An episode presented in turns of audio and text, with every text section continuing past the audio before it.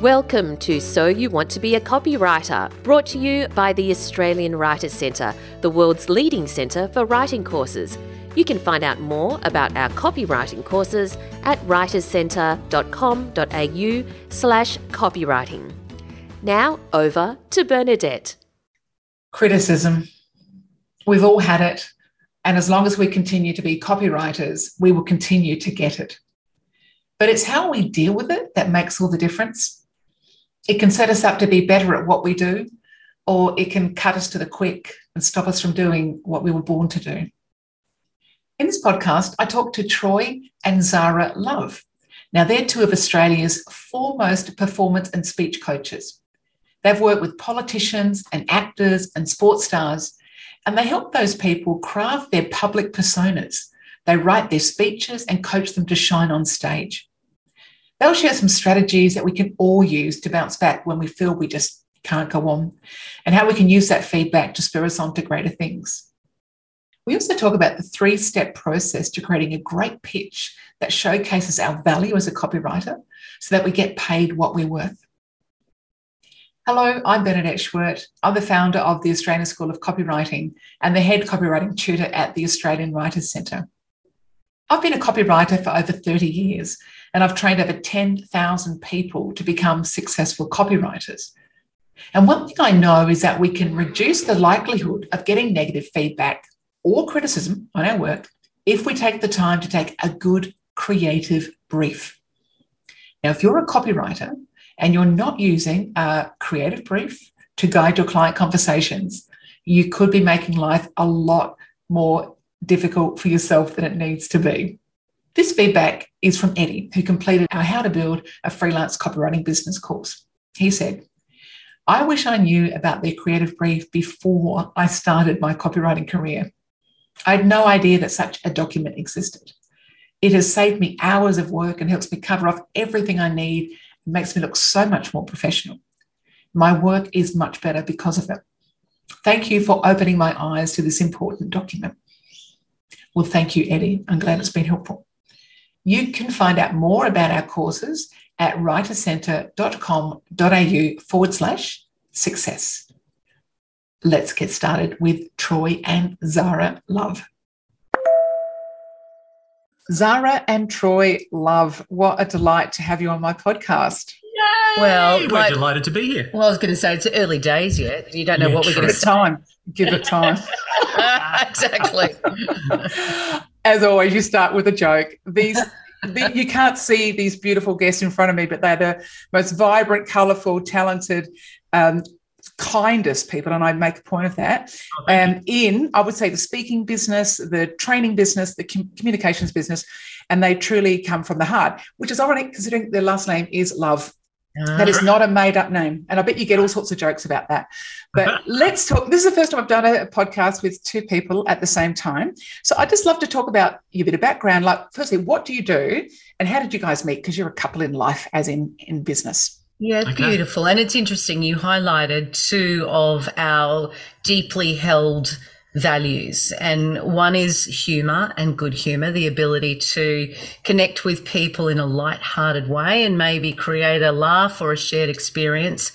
And kindness would be the other value that we, I think that we use as a guiding principle in our lives. And we met at my family's comedy club in Queensland. In fact, it ran for 11 years and I was in the show and Troy was the, uh, the restaurant manager. And I had come back from living in Sydney. We met each other and we fell in love almost instantly. And in fact, we moved in with each other the first night we got together. Our standard dinner party joke is some girls play hard to get, I play hard to get rid of. Yes, she's still here, and it's it's a good bit of humour because, like all good bits of humour, it's true.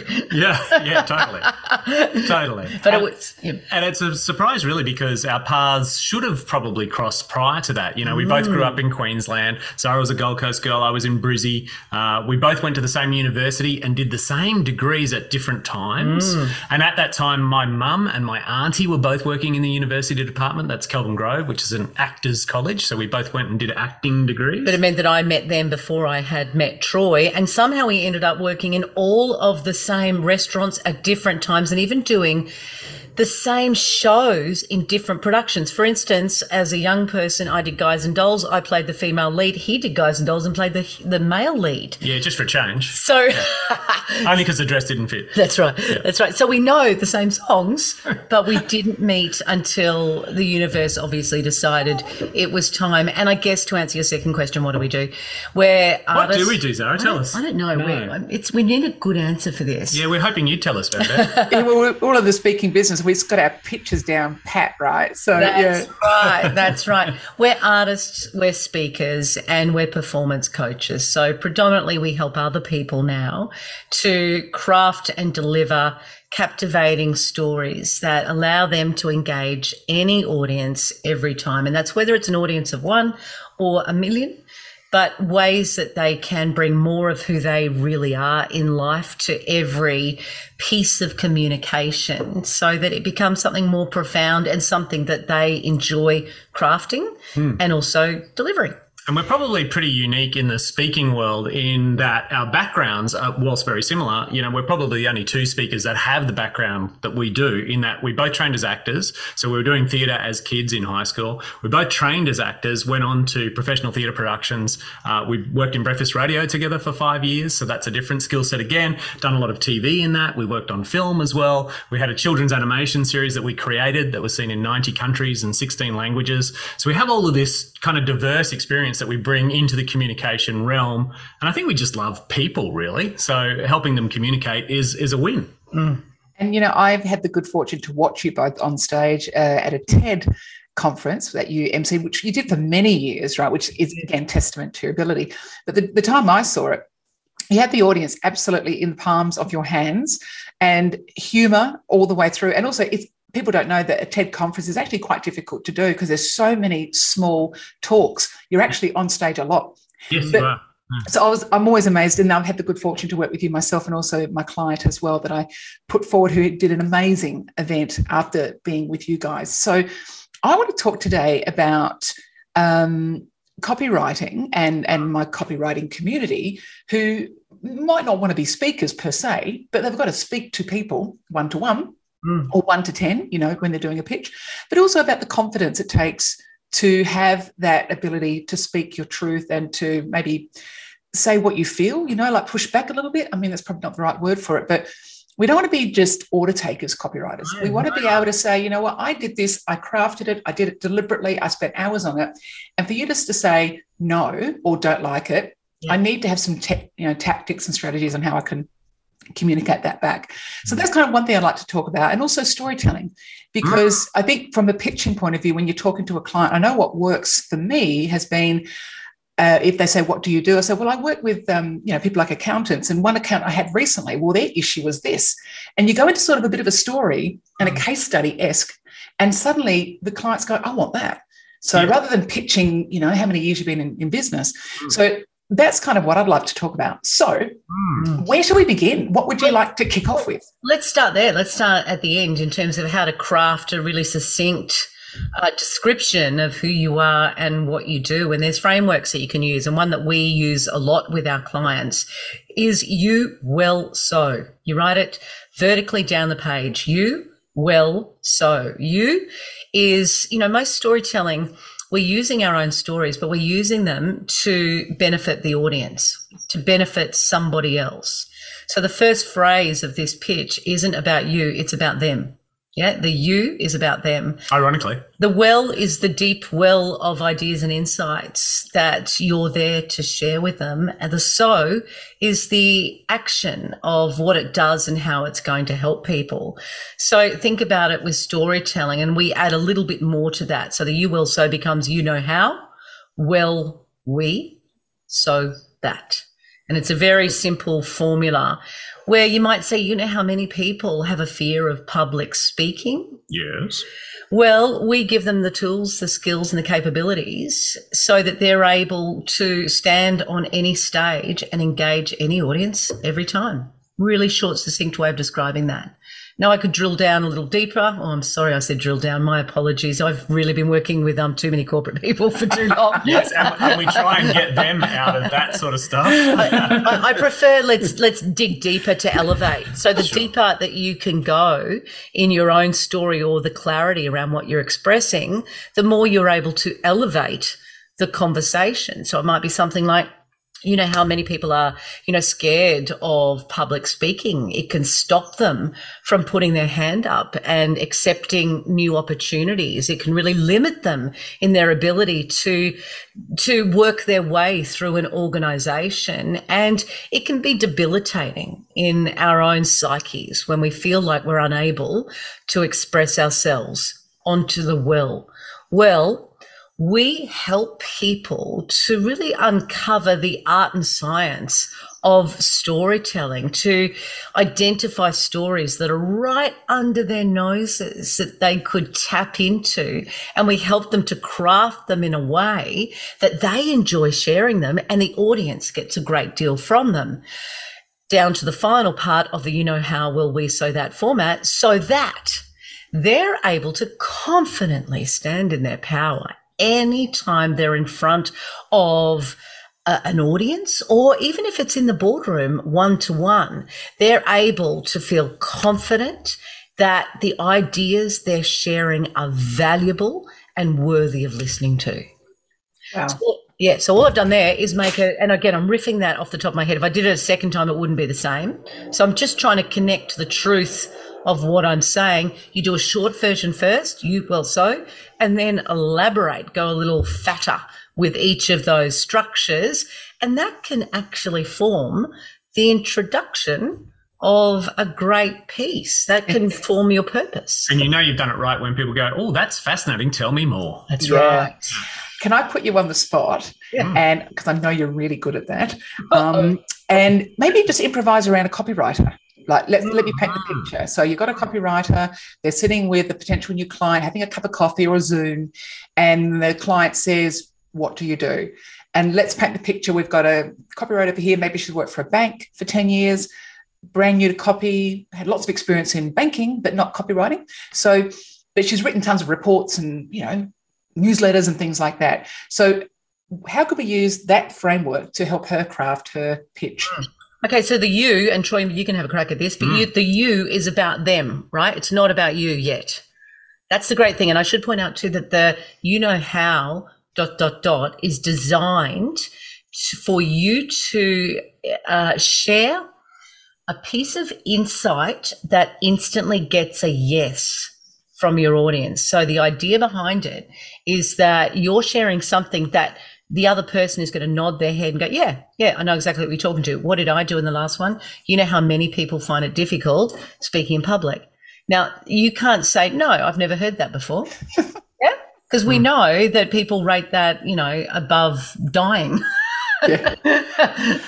What's that wonderful quote from Seinfeld? We I really love it. People are more scared of public speaking than they are of death. This has been proven. So Jerry Seinfeld says that means that at a funeral you'd rather be in the casket than delivering the eulogy. I, just, I think it's pretty true from yeah, my experience. Yeah, yeah. That, so it's design. You need to make it relatable. The the you know how is is you know how it's tough to get all your ideas uh, down onto the one page at the one time. You've had 20 years of building this business, this idea, this organization, whatever it happens to be, um, and streamlining that to ensure that you're able to take the best messaging um, and direct it to the right audience. That can be a challenge, right? Now, that for a particular audience that you're there to pitch your copywriting skills to, that might have an application that they understand. Uh, then you move on to you. Well, now, even though I say well, we, it can be well, I, or just well, um, will, will allow you to dig a little deeper. Well, one of my passions is taking too much information and finding the little nuggets of gold, the little pearls of wisdom, the little diamonds in the rough, and highlighting those in a way that will enable your audience to understand immediately who you are and what you have to offer so that they're already interested, already engaged in what you have to say. Now, I've gone from an external audience to an internal audience in that riffing because, again, I don't know a lot about copywriters, to be honest with you. Even though your sister has been a very successful copywriter for many years. That's true. That's true. I know what she does, and she's very good at what she does. Siren Award winner, you know, Cannes Award winner, all that Wow. stuff. wow. Right. So it's you about them. Well, dig deeper, and so that is the benefit. Bernadette, why don't you have a crack? You know the world of copyright. Okay. Oh. Okay, so you know how it's really hard to get traffic to your website. Mm. Um, well, I'm a copywriter who specializes in SEO, and I'm really good at identifying the words that people type into Google and, and getting them onto your website so that that matches, and therefore Google can put you up number one on Google. So Yeah. that when people are looking for your product and they type in these particular words, your website's going to come up first. Yeah, beautiful, Great. beautiful. Great. Great. So you started with traffic, and you could actually. I, I think that that was powerful, and that Mm. was succinct in a nutshell, and less than thirty seconds, right? The idea behind this pitch, and, and trust me, it's not something you do just riff and nail uh, in the, the first go. No. You might want to write it out. You might want to talk it out. You might want to uh, craft it and sort of rework it so that it becomes natural. In that, if you were at a dinner party and someone asked you what you do, it wouldn't sound like you had crafted a pitch. Yes, just let me get my cue cards. Yeah, Oh, yeah. No, it'd just roll off the tongue naturally, Yeah. right? That's the benefit of like like you do with copy. You know, you you revamp all the time, you revise, you fine tune. You need to do that with speaking as well. And a big advice for speaking versus writing is to speak. Yeah. So uh, all of us carry around these voice memos now in terms of phones, Mm. so you can easily record yourself. If you have an idea or if you've got a better way to say it, just do a quick recording. You've got it there. If you need to change it to text, you can. Yeah, and transcription services uh, have just revolutionized the way that we're able to take that and do something with it. So, you know, we use Otter all the time and we record it into our phones. We comes back with a transcript. We break it up on the page, make it more interesting. Say, let's do a better way to start that conversation. I think we need to give more detail in the middle. And then I think we need a call to action at the end, actually. I think we need to be really clear on what we're asking them to do. But you riff it first. That's called riffing it, and it's a um, it's a musical term that music artists do really naturally with each other. You might get a couple of guitarists just sitting together, riffing around a few chords. It becomes amazing and turns into a song. Yeah, so we want to riff with our words too. What is it that we're trying to say? What do I want them to know more than anything else? And sometimes I prompt myself with very myself yeah, and all myself All yourselves. There are Which many. me shall I be? That's right. I prompt myself with those sorts of questions. What am I trying to say? You know, if I could have them walk away repeating one one thing, what is it? What do I want them to say? And then work backwards from there. Lovely, lovely. I think also um, the people listening who might have done some of my courses, there's, some parallels coming here because the it's no secret that like I use that a lot in we've got this link phrase sort of list of words where we use words to string features and benefits together, right? So it's often very difficult just for people to put copy on the page. But if you have these phrases, they basically link that idea with that idea. But one of them, it's no secret that.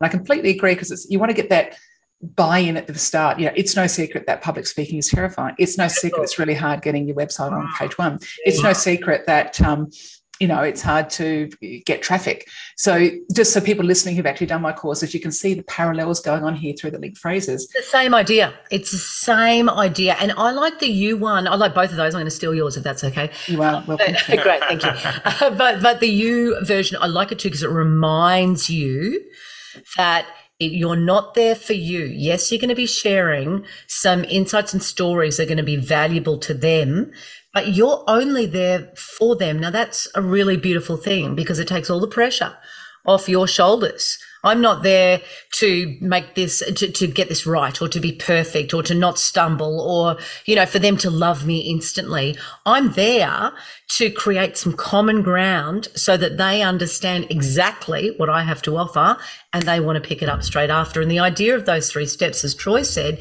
um, isn't that you describe everything you do in those three steps. Not at all. It's kind of just like the taste test. I think you used an analogy this morning that I really liked of it's like fly fishing. So you kind of Which I've never done, but I get the concept. Yeah, Which yeah. is, you know, you, you You're not a fisherman, Troy? no, no, but you're No, I hitting would the never. same area of water with a fly, right? That's the Yeah. idea. to tantalize the fish because from underneath they're seeing what an insect does, which is hitting Yeah. the same spot a few times. And there's a lot of similarity with copywriting and certainly with SEO, right? You're hitting that same spot in a variety of slightly different ways because that's where you want to target. Yeah. I, I think that's kind of the idea is to hand it out there and offer. Exactly.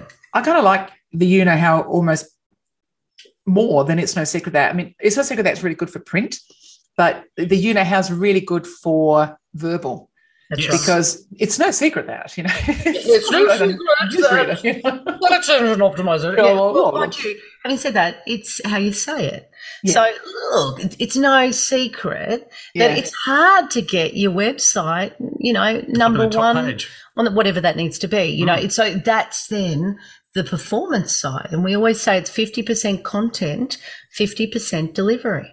So, you know, you don't have to tweak and change your content right up until whatever the meeting or the presentation is.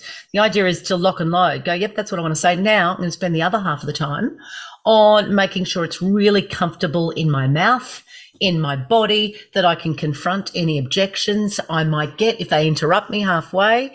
Am I all right with changing course and adapting to where they've taken us? So then it's on your feet, working it out loud. Now, little process is riff it, write it, speak it, tweak it. It's four steps of riff it, write it, speak it, tweak it. And it means riff it. What am I trying to say? Get it out loud. Spit it into your phone Write it down rough. on the page, on a bit of butcher's paper or a napkin, whatever. Then once you kind of got your ideas that are, uh, are rough and, and you can see them now, now either talk it onto the page or what is write it? Write it. Now write it. So put it down so there's an outline of sorts and you've captured something. Then try speaking it again. Now that you've captured it and you try speaking it, you'll notice, oh, this feels really unnatural, or I can't possibly share that much detail as a dot point because it's too much and mm. they're not going to, it doesn't sound like I would normally speak. Then you tweak it, you change it, and you write it the way that you speak. And we write rough. We write with dot, dot, dots and dashes all the time. So And in fact, if you take transcripts, as we often do from clients uh, who are great speakers, you'll see that as copy, they don't necessarily make sense because in the moment they're able to be impactful and link us together with thoughts rather than with actual words. So this is where it does start to deviate a little from copy. And I love both of these worlds. The great thing about communication is we do it every day. So you always have an opportunity to practice either the written word or the spoken word. There's one thing I think that's interesting is um, for a lot of students or you know people starting out in copywriting is pricing. When they get asked, "What do you charge?" and they often stumble. They go, "Oh, I charge 100."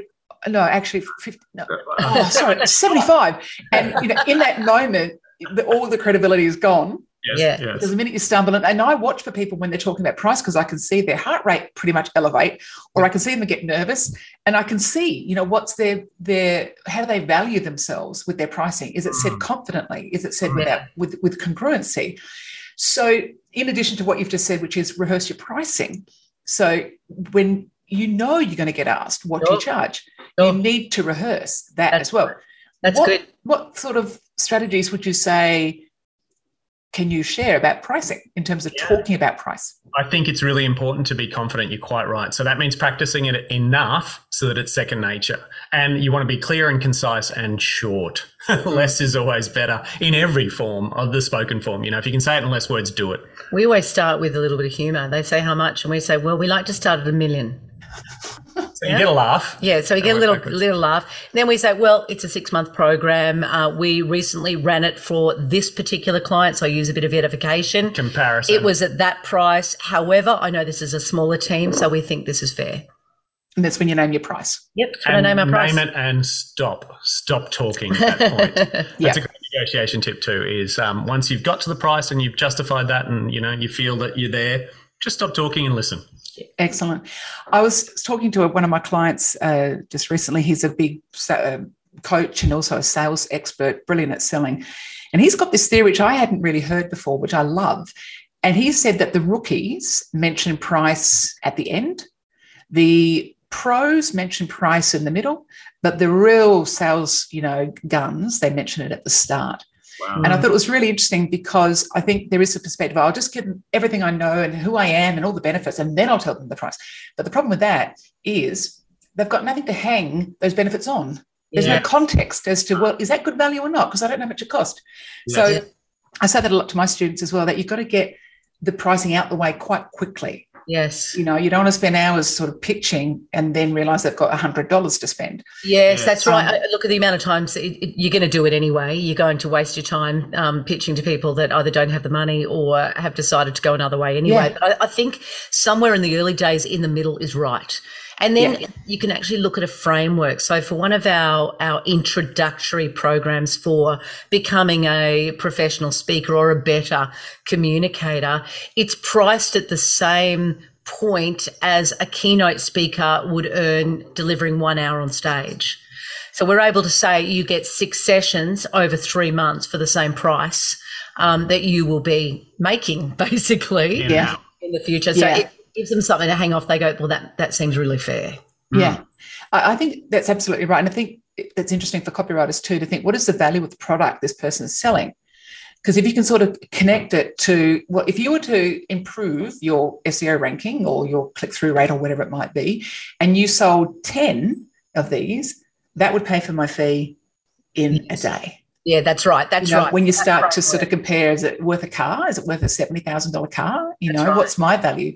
So, um, any Uh, thoughts? just, sorry, yeah. just one thing. I'm sorry to interrupt there, honey, but uh, you can also think of the good, better, best idea. So I come from a real estate family who, you know, always be closing. We believe always be coaching. Uh, but the good, better, best model is you're offering them three choices. The one that you want them to take is really the middle one, not the best. Yeah, so you offer that with us. We do an introductory program, we do a keynote and a day program, which is more money than the original one, and we do a year long program, which is the most again. Now, really, what I'm pitching them at is the middle ground, um, because that's the one that I can get in the most, and it's the least amount of our time for the biggest bang for their buck. Mm. So that's the one that I promote the most. It's actually a win-win that that package. That's right. Yeah. That's right. So think of two good, better, best if you've got other offerings. Mm. Love it. It's like gold, silver, bronze. That's it. That's Yeah. same. Yeah, awesome. So, what about? Was there anything else you'd like to talk about with when it comes to pricing? Before I move on to my next question, is there anything you'd like to add about how we can justify our value? Yeah, yeah. I, I think you have to do your research. You have to look at what other people are doing and charging, but don't be beholden to that. I, I think when we started, when we came out of radio and moved to Melbourne and started working in the corporate arena, it took a while to get traction and develop mm. this new business that we were building together. Mm. But after a couple of years, all of a sudden it had momentum. And you know, we were aware what other people were charging, and we were probably at the most expensive end of the market for our MC offering. In this is about 2008 for 10 years straight there. But we were consistent with that pricing. It was always the same. For a three day event, we always had one price, and people knew. And we had clients that booked us each year for 10 years during that time, and we just kept the price the same. Hmm. Yes, it started expensive, but over time, you hmm. know, it's not too bad. So you don't, I think, be aware of what other people are doing and what they're charging, but don't feel like you have to conform to that. Yeah, if you good. feel you have a value that's over and above what other people can bring, it's worth it.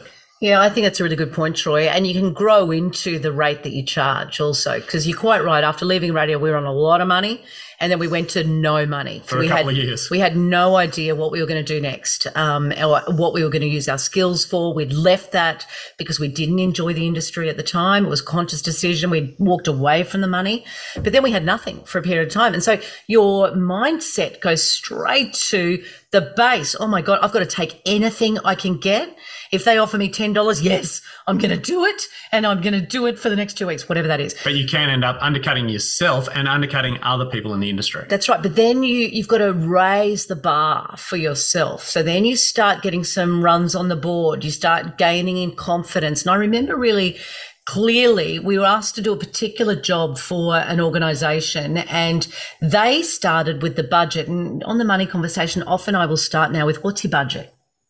Which Yeah. is very hard because we're often dealing with third parties. We're dealing with agencies who are acting on behalf of the client. They don't always know. That's right. But if they do, what's the budget is a great one because they can go, well, I think we, we, we toyed with this much last year. So I think we've got this much to play with. It gives you an idea of whether you're going to be the right match or not, or whether you have to concede. And also what you're pitching. You go, oh, well, that sounds like my standard offering. Plus, I can probably offer a bit more, considering right. they've got a bit more. But you can rise, you can raise that energy, that financial energy within you as well. And we we're working for a particular organization. They said, can you do this job? It's a one dayer. We've only got this much, bang. And it was more money than we had seen in a very long time. So certainly, I, certainly the highest day rate we'd ever encountered. That's right. to that point. So I had to go. Uh, yes, I, I think we can uh, make that work. All right, I've got for, for you. Yeah. But you know what that did? That instantly made us go. Okay, that's now our new base. Mm. That's where we start from now.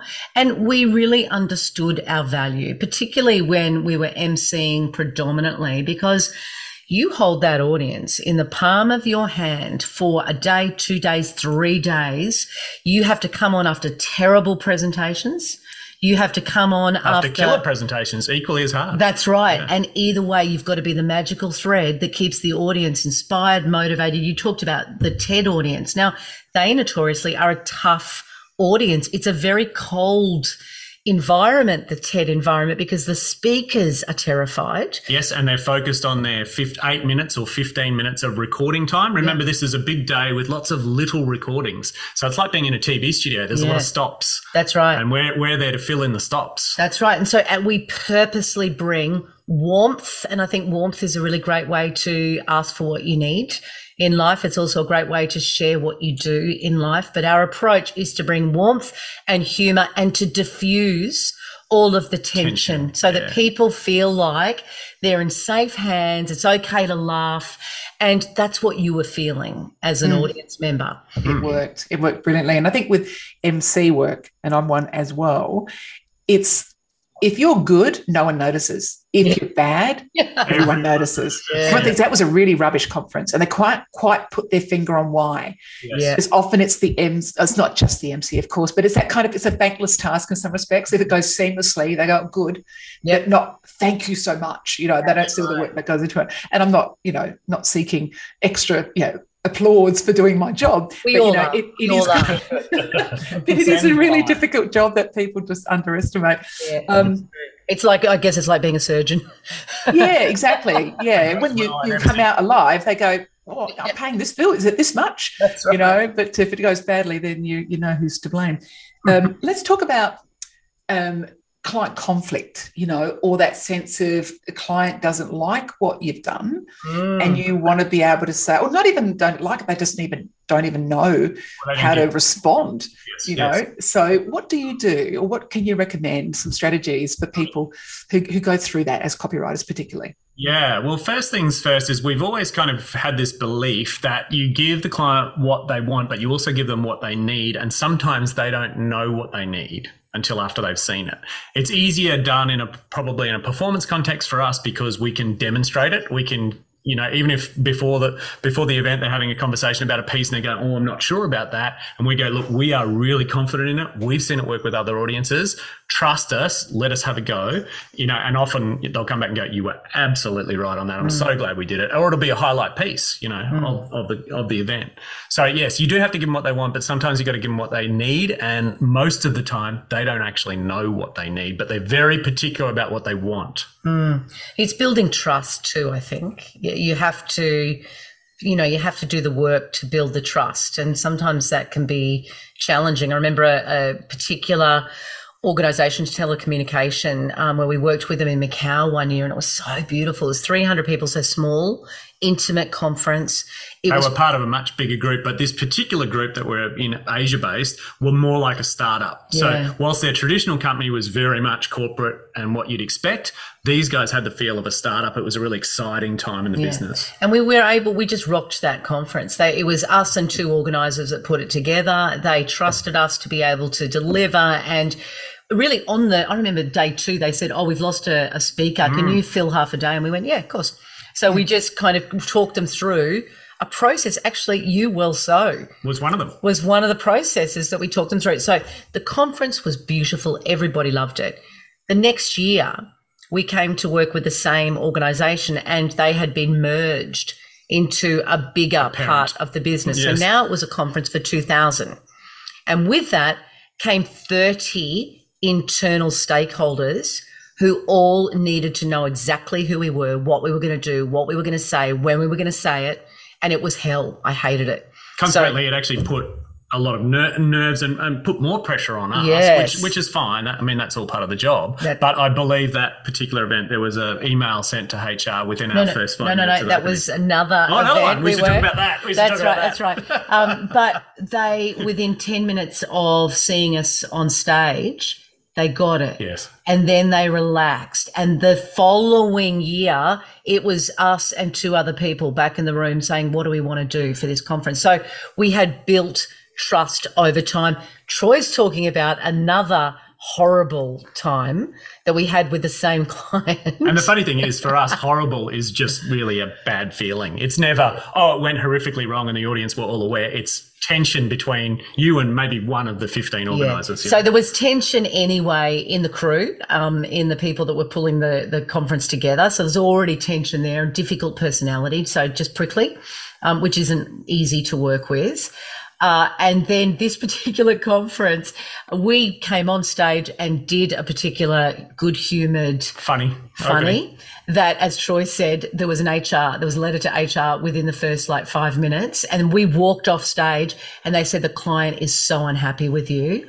And my heart just sank because we've spent days and days and weeks days yeah. and weeks on this content. Yeah. Know? Now it was a different client within the business because each time you worked with them each year, it was somebody new that was running the conference. So mm. she didn't have what we had done the year before and the year before and was from HR anyway. Didn't have the context. Didn't have the context yeah. and just we felt terrible. And for the next two days, I just hard. felt like I had to walk yeah. on eggshells. I was yeah. so scared of sick. what we could say and what we can't. So sometimes you get it wrong. Yeah. Sometimes they get it wrong for whatever reason. They're not seeing it the way the audience is seeing it and they're taking it out of context and saying, you shouldn't have said that. Now, maybe there's some truth in that. And particularly now, I think we've got to be more careful about what we're saying to people. But it's the anomaly because I would say nine times out of 10, I'm broad, naughty. Um, I'm doing exactly what I'm doing with you right now. I'm speaking honestly from the heart to the heart. Nine times out of 10, it's fabulous. Yes. One mm. times out of 10, it's a calamity. Yeah. Well, it's like everything. You get one piece of bad feedback and you yeah. focus on that, and you get all the 10 out of 10s and you ignore those. That's right. And we just focus on that. And I think that's another thing, just a point to make is if you do get bad feedback as a copywriter, just know, well, this client I was just mentioning earlier, he has this thing called an I am great file. And yeah. what he does is he collects all his review, reviews and his testimonials and all wow. the things that he's done. He puts it in a book. And when something happens that's not great or sort of hits him in the self esteem, yep. he flicks through it and yeah. goes, you know what? I'm not that bad. And there I was just one that. person who did this. And I think you've really got to look for the exception, you know, and often it is everyone loves you. It's just this one person who can really bring you down quite quickly. Yeah, most people are looking to make a positive impact in the world, you know. So when we get it wrong, it's okay. We get it wrong from yeah. time to time. You learn from it, you move on. And there's, I was mentioning to somebody on another call this morning that I, I was reading a wonderful book um, from Don Miguel Ruiz, Ruiz mm. who talks about the four agreements in life. And I, I, these really stood out to me. And he says if you can follow these four agreements, you're going to have a pretty successful life. The first one is be impeccable with your word. The second is don't take things personally. In fact, he says don't take anything personally. Wow. the next one is don't make assumptions. And the last one is always do your best.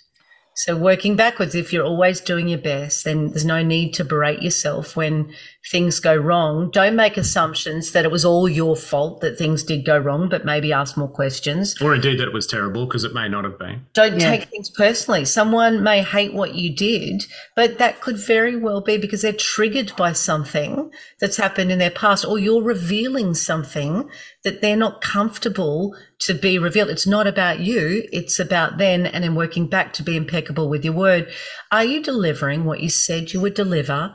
You can hang your coat on that and go to sleep each night proud of the work that you did. So I think that's good messages. They're beautiful. And I think there's a few points that are sort of coming up for me. There's a, a thing at the moment, I don't know if you've stumbled on it, but there's a thing called highly sensitive people, HSPs. Have you heard of this? Well, not, not in that not in that phrase, but we yeah, are. Like, I was talking to a girlfriend of mine, and, and she was saying that you know she's a certain age and she's really good at what she does, and she got some feedback, and it really crumpled her. And it really hit her. And she said, I should be better than this. I shouldn't have to take this so personally. I, I can't cope. I think I should be more resilient at this age. And I thought it was, and I've talked to a few friends about this, and it seems it happens to women, it might happen to men too, but it just seems to be this sort of age. Um, maybe it's the environment, who knows? But anyway, she sent me this link called about highly sensitive people. And look, it's it's could be anything you want it to be, but I thought it was quite an interesting thing that certain people are very intuitive, very empathic, um, very emotionally aware, and they take on other people's moods and vibes. And therefore, what one person might think, oh, that's no big deal, this person takes it to heart. That's So I just thought it found it very interesting that Well- if we, yeah, go for it. Yeah, I think artistic people have that anyway. Yeah, There's I a certain so. sensitivity to people who are drawn towards artistic endeavors, be that, you know, copywriting or speaking or whatever, um, that I think we have that sensitivity because it's kind of what makes us good and what makes us understand other people's emotions and be able to play on those and draw those out. You know, I, th- I think we have a bit of susceptibility to that. But with your friend, uh, the self awareness would say that she is on the way to changing that if she wants to anyway, Yeah, because a lot of people don't have that self awareness. That's true. Um, HSP I have heard of because a client brought it to me. Her daughter had it, and she was telling me about all the um, symptoms, and I went, "Oh my goodness, that's me. That's me. I down am to that." down to clothing labels. Like Zara can't wear clothing labels; has Yeah. to cut the labels out. Everything I buy, the first thing that happens is it has to have a wide neck. The, the label comes off.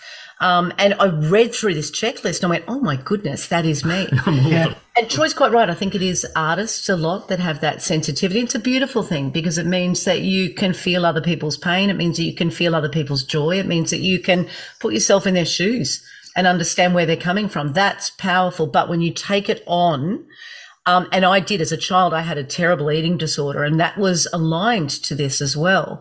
It was all of a sudden I made everything my fault, and it created a real sickness. And Audrey Hepburn, who was a beautiful actor, um, actress, whatever you want to say, in the 50s, actor, I believe. Is Actor right? is Yep, now sorry. the politically correct term. Um, she used to say that when she worked with a director who loved her, who used to say, Oh, Audrey, you are divine. Anything you do is perfection. Just do what you do.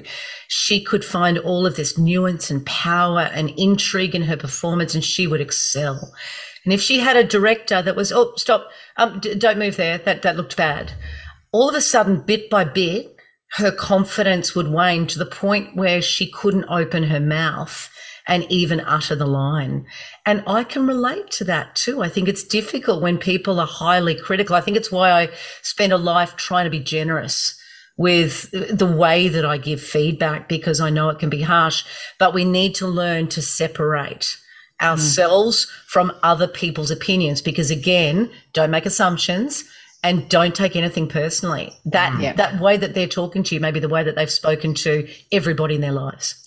Yeah, and I think you're, you're right that what makes a writer good or an actor or musician is their empathy and their ability to take on other emotions. And if you can develop that resilience as well, to not take it personally, to not make assumptions, if you've got that dual sort of combo of sensitivity and resilience, what an amazing gift, you know, because you can keep going. I think this is what I see happen is, and I'll give you an example. One of my students from 10 years ago, he did my course, gorgeous guy, brilliant at everything. And his first job out, he got really bad feedback in copywriting. He'd never done it before, right? Just first, first crack. And he said, I couldn't do it again. He said, it completely shattered my confidence. Hmm. And literally, we're still in touch. He's a friend. 10 years later, he said to me, tell me this, this the other day, he said, I wish I had not let that person had so much power over me. Because Yes. I could have been a copywriter for 10 years. Now he's starting again. Yeah. And he's annoyed. You know, he let so much time go for this one comment. yes. There's a beautiful phrase. It's don't use other people's words against you. yeah, Nice. I, I, it, don't take other people's opinions and words and use them as an attack against yourself. You know, create that separation that allows you to be objective and to come back and say, well, first run off the, you know, of course it's going to be a little shaky. The next one will be better. We interviewed Ita Buttrose recently, and she's got such a lovely um, outlook on life, very successful career. But her her philosophy is tomorrow will be a better day, Yeah. and she believes it. And as you've seen in her life, she's created some incredible results through that mindset. Tomorrow will be a better day. Take from it what you need. What do you need to learn, um, and then what are the three things you're grateful for from that experience and then put it in a box send it to someone else if you need to or just put it in a drawer and move on I love it. I've got a 10 10. So you go, try. I was just going to say, don't let anything stop you because that's really the only failure. Yeah, if you fail if you stop, right? Yes. But um, I remember hearing Jack Welch from GE and his wife, I think it's Suzy, I can't remember. But anyway, they this was years ago. There's this great philosophy. I think it was his wife who had it, and she called it the 10 10 10. And basically, it was saying if you got bad feedback or something bad's happened, it's just cut you to the core. You know, have a think about is this going to hurt for like 10 hours? Maybe. Will it hurt for 10 days? Probably not. What about 10 months? Definitely not. So yeah. if you can do the 10, 10, 10, you go, okay, for 10 minutes or even 10 hours, this is going to really hurt. Yeah. Just accept it. Yeah. And just no. weather it, you know, go through it and then you know that it's going to be okay because you've got through it. You know you'll get through it. And i find that helpful for me because when things happen that don't go my way i go this sucks. Oh, this is really horrible. Yeah. i don't like my feeling but i know it's not going to last and that's this too shall pass and tomorrow's a better day and all that kind of stuff so i think we've got to have these strategies. I think if we don't as creative people you can really get hammered and you give up and you go back to what you were doing and that's not what we want that's right. And you're going to continue to get negative feedback. People don't know how to do it. People don't know how to receive it. Some people are blatant. Some people are just rude. You, you will get all kinds of feedback. So somehow you've got to put yourself in a bubble of power. You know, something that says, I'm in, I'm on a learning curve here and I'm going to listen for the insights that are going to bring value to my writing and to my life and the rest.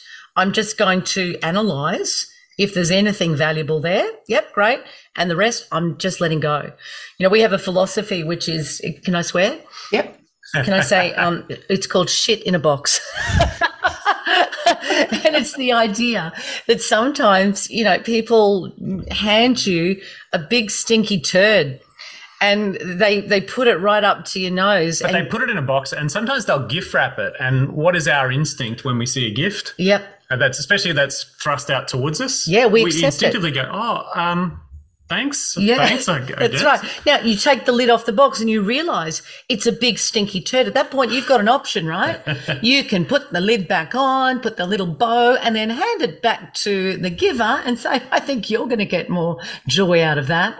but what most of us do, we look in the box and we go, "Oh, it's a big stinky turd. Hang on, I'm just going to rub it all over myself. I'm just going to roll in it for a few days. Oh my god, why do I stink? Well, it is a gift. I guess I should keep it. Why is there crap all over me? no, give the big stinky turd back to the person that's giving it to you. Yep. They obviously need it more. Yeah. Exactly. Uh, that sounds like a fantastic place to finish. oh, Troy and Zara, you've been an absolute delight. It's such a joy to have you on, and you truly do embody the name. So thank you so much for your time. Thank Our pleasure. I think what Troy and Zara embody so beautifully is they live their values and they give without any expectation of getting anything in return and they put kindness at the heart of everything they do. Good question to ask ourselves when we're starting out our copywriting careers could be what are my values? What do I stand for? How do I want to be seen? And when all our communication, written and spoken, comes through that filter, we really can't lose. We can sleep well at night knowing that we conducted ourselves on purpose, with intent, and even in the face of negative feedback or criticism, we can hold our head high and take whatever was coming our way with grace and stoicism. This way lies a long and happy career. If you'd like to have a community that you can turn to when things don't go well, you should join Copy Club. It's Australia's most innovative and dynamic community for copywriters, where you can find your tribe. You can access our incredible hub of training videos and templates. You can attend our Ask Me Anything sessions where you can get feedback on your work and just get the confidence to keep going, even if things don't go according to plan. To find out more, check out copyclub.com.au. And my joke of the day, because I know you're waiting for it. My husband accused me of stealing his thesaurus. Not only was I shocked, but I was appalled, aghast, and dismayed. Did you like how I was actually able to say the word thesaurus? without stumbling. Considering it's a book that's designed to help us find a better word, you'd have thought they would have come up with an easier word for it, wouldn't you think? And my tip of the day is from C.S. Lewis. He said, Hardships often prepare ordinary people for an extraordinary destiny. Nice. If you like this podcast, please leave a review on Apple Podcasts. And that's it from me. All the best and bye bye. Thanks for listening to So You Want to Be a Copywriter. You'll find the show notes at soyouwanttobeacopywriter.com.au or sign up for our awesome and often hilarious weekly newsletter at writerscentre.com.au slash news, where you'll find writing resources, giveaways, competitions, and much more. This podcast was brought to you by the Australian Writers Centre.